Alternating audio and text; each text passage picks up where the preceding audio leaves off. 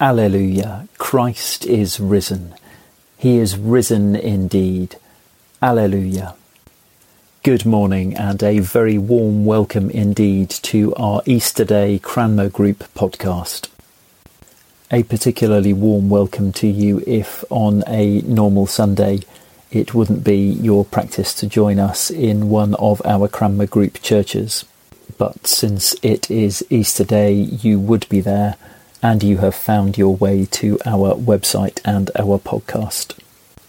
And welcome, of course, to all our regulars as well. We begin our service with the collect for Easter Day from Common Worship. God of glory, by the raising of your Son, you have broken the chains of death and hell. Fill your church with faith and hope, for a new day has dawned, and the way to life stands open in our Saviour Jesus Christ. Amen. I hope that if you've made it this far, you may have seen the suggested instructions on our website that at this point in our podcast you may wish to join in the glorious Easter hymn, Jesus Christ is risen today. The words are on our website, and there is also a YouTube link to a rather fine Songs of Praise rendition of this. So do please join in with that in your homes at this point. Press pause on this podcast whilst you sing. I should also say that if you can't get enough of that particular hymn or the other Easter favourite, Thine Be the Glory, there is a suggestion from the churches together in Britain and Ireland that anyone who wishes should go out onto the street in front of their house at 10am this Easter day and join in a national rendition of one or both of them. So if you do feel inclined to do that, go ahead and sing as well. Amy Taylor is going to read for us now from St John's Gospel, chapter 20, verses 1 to 18. The Gospel according to John, chapter 20, verses 1 to 18. Early on the first day of the week, while it was still dark, Mary Magdalene went to the tomb and saw that the stone had been removed from the entrance. So she came running to Simon Peter and the other disciple, the one Jesus loved, and said, They have taken the Lord out of the tomb, and we don't know where they have put him. So Peter and the other disciple started for the tomb. Both were running, but the other disciple outran Peter and reached the tomb first. He bent over and looked in at the strips of linen lying there, but did not go in. Then Simon Peter came along behind him and went straight into the tomb.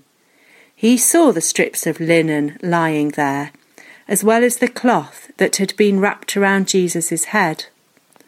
The cloth was still lying in its place, separate from the linen. Finally, the other disciple, who had reached the tomb first, also went inside. He saw and believed. They still did not understand from Scripture that Jesus had to rise from the dead. Then the disciples went back to where they were staying. Now Mary stood outside the tomb crying.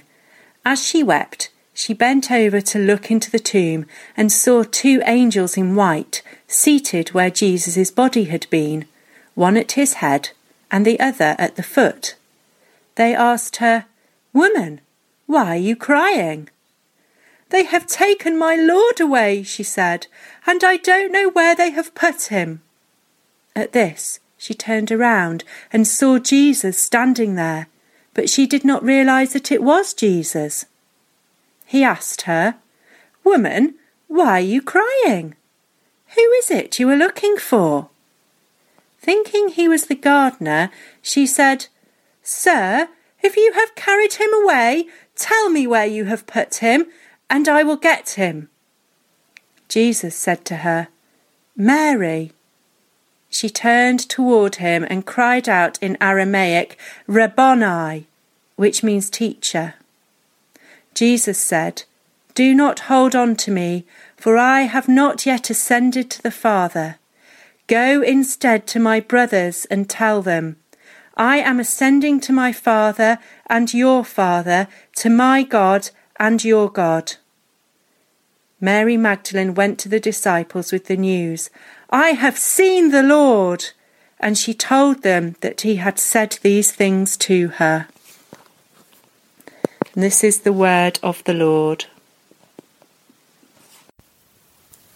Thank you, Amy, for reading for us. Lord, I pray that you will be in my words and in our hearts and minds this morning, that they will be transformed into your likeness. Through Jesus Christ our Lord. Amen. Why does Easter matter?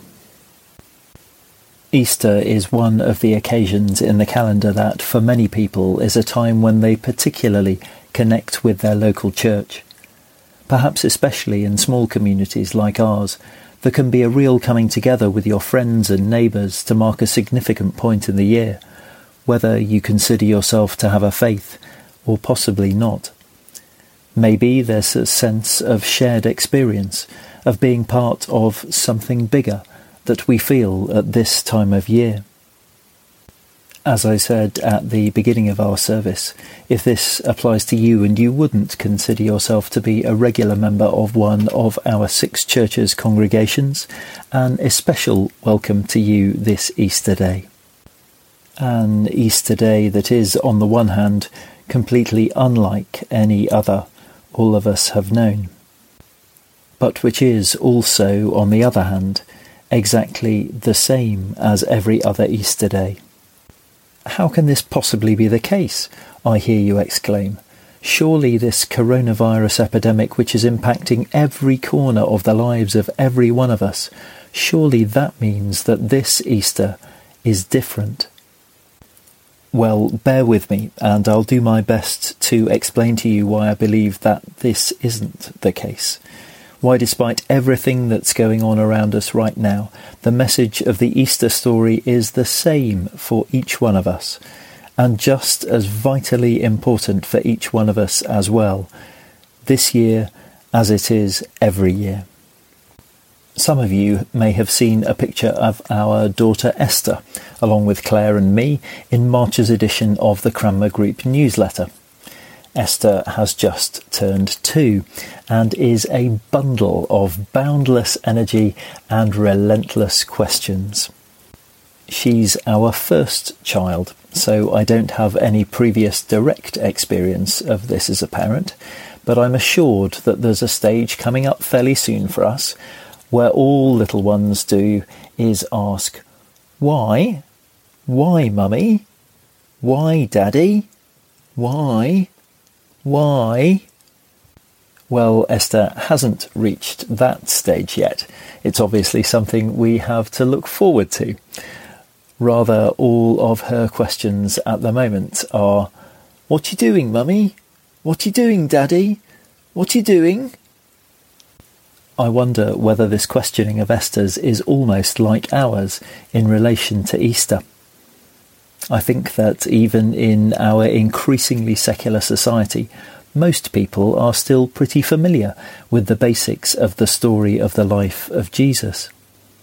That he's the Son of God, that he was born to Mary, that he lived in the Holy Land 2,000 years ago, that he ministered to the people around him, teaching, performing miracles, healing. There's extremely strong historical evidence for this, and also for the fact that he was condemned to death by the Roman authorities, that he endured an agonizing death by crucifixion, and that, as Christians believe, he rose from the dead three days later. His resurrection, of course, is what we celebrate today, and on every Easter day. This is, if you like, in Esther speak, what you're doing, Jesus? But I wonder if we, rather like Esther at the moment, if we haven't quite got onto the why. Why does it matter to you and to me Why does it matter to every single man, woman, and child on this earth that Jesus died and rose again on the third day? In this getting stuck on the what and not quite grasping the why, we're in good company. If we look carefully at our reading this morning from St. John's Gospel, we hear that Peter and John, rushing to Jesus' burial place in response to Mary's cries, went, after a bit of understandable hesitation, into the tomb. They saw the grave clothes partially moved to one side. They see the what of the tomb, no longer containing Jesus' body. John even says that he saw and believed. He recognized that the only explanation for all of this could be that Jesus had risen from the dead.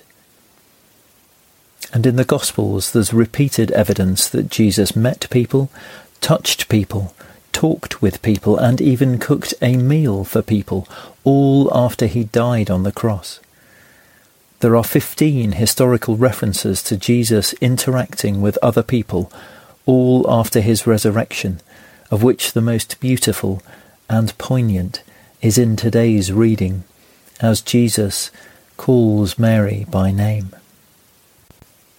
But even though Peter and John realized the what, St. John also says in verse 9, they still did not understand from Scripture that Jesus had to rise from the dead.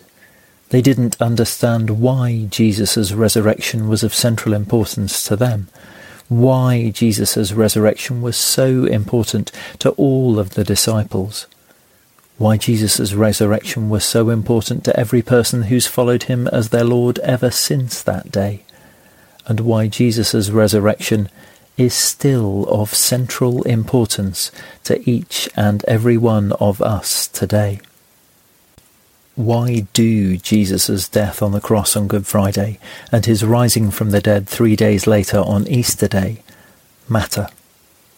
What difference does it make to you and to me this Easter, every Easter, every day of our past lives before we'd ever heard of coronavirus, every day of our present lives as we live under the strangeness and difficulty of lockdown?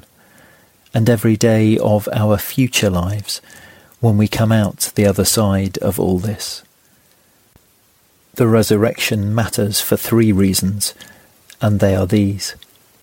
Firstly, my past and your past can be forgiven.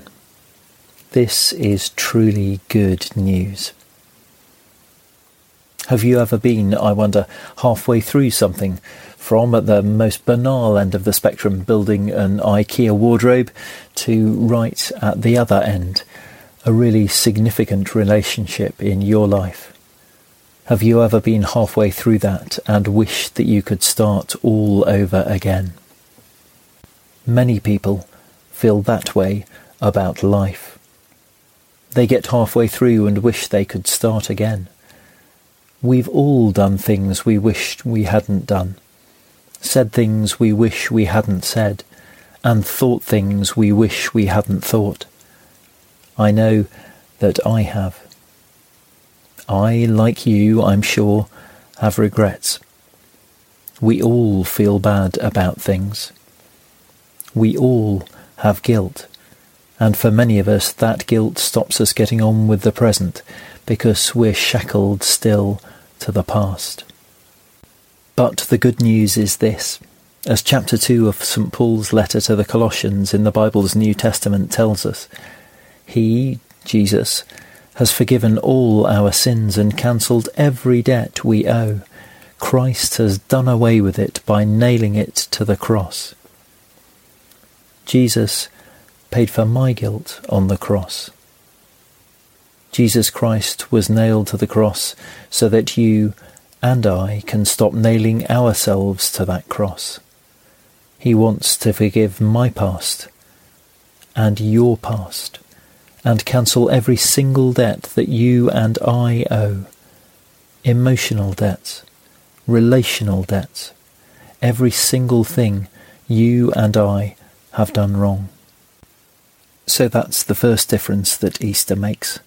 that my past and your past can be forgiven. And the second difference is this that your and my present problems can be borne, they can be carried. At a time like this, as so many of us struggling with the huge impact of the coronavirus on our lives and on those we love, surrounded by difficulty after difficulty, this might sound like a very glib claim to make. I understand that life for many of us right now is by far the hardest we've ever known it, physically, emotionally, economically. We feel powerless in the face of all that confronts us.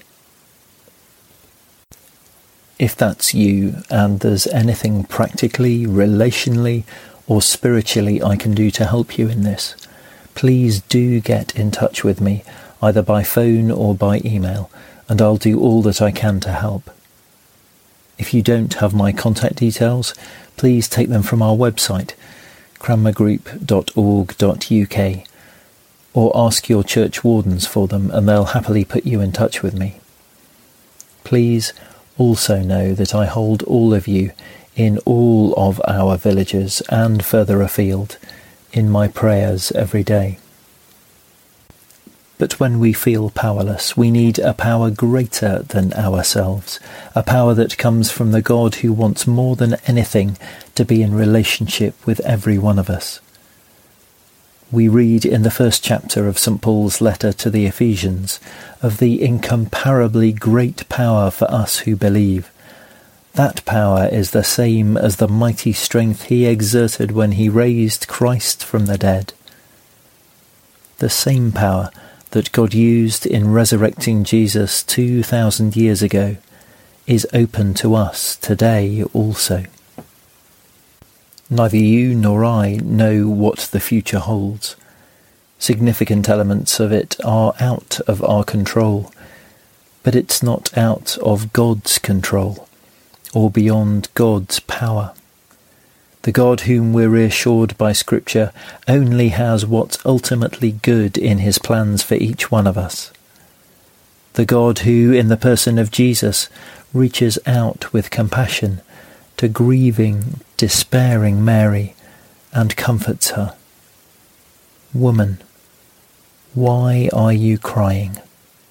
Who is it that you are looking for? And the God who, in the person of Jesus, knows and calls her as he knows and calls each one of us by name. So, firstly, Easter means that our past can be forgiven. And secondly, Easter means that with God in the person of Jesus, all powerful and all loving, our present problems can be borne, can be carried. And thirdly, Easter means that my future and your future can be secure. I'm sure many of us will know someone who's been directly impacted by COVID 19, or perhaps even know someone who's tragically died after contracting the virus we're acutely conscious of our own mortality at the moment and that of those dearest to us. But because of Easter, we can be assured in and through the person of Jesus Christ of life that is not bounded by death. That first Easter, Jesus not only died, he passed through and beyond death, raised to eternal life ultimately with his Father in heaven. And because he died and rose again, you and I can place our trust completely in his promise to each one of us that he is the way, the truth, and the life, that through him we can be united eternally with his Father, our loving Heavenly Father. So, this is why Easter is of ultimate importance to everyone. Because of the death and resurrection of Jesus that first Easter, each one of us can have a past forgiven by him, a present borne through him, and a future eternally secure with him. Jesus doesn't say that a life lived with him will be free of struggles. He doesn't say that by following him the coronavirus magically won't impact us or the lockdown somehow won't apply to us. But Jesus does promise us a life freed from the guilt of the past, a life in the present full of resurrection hope and Easter joy, and a life in the future eternally with Him and His Father. And it's because Jesus and these promises that He makes to each one of us is the same yesterday, today, and tomorrow, that this Easter day is the same as every Easter day. May I wish each one of you, your families, and those whom you love, not just a happy, but a truly joyful and hopeful Easter. In the name of the resurrected Jesus. Amen. My wife Claire is now going to lead us in our intercessions.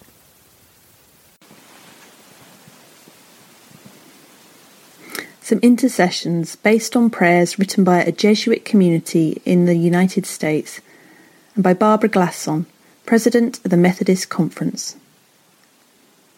Jesus Christ, you travelled through towns and villages, curing every disease and illness. At your command, the sick were made well. Come to our aid now, in the midst of the global spread of the coronavirus, that we may experience your healing and your love. Lord, in your mercy, hear our prayer. Heal those who are sick with the virus. May they regain their strength and health through the excellence of medical care. Heal us from our fear, which prevents nations from working together and neighbours from helping one another. Lord, in your mercy, hear our prayer. Heal us from our pride, which can make us claim invulnerability to a disease that knows no borders. Jesus Christ, healer of all, stay by our side at this time of uncertainty and sorrow. Lord, in your mercy, hear our prayer. Be with the families of those who are sick or have died, as they worry and grieve Defend them from illness and despair. May they know your peace. Lord, in your mercy, hear our prayer. Be with the doctors, nurses, researchers, and all medical professionals who seek to heal and help those affected and who put themselves at risk in the process. May they know your protection and peace. Lord, in your mercy, hear our prayer.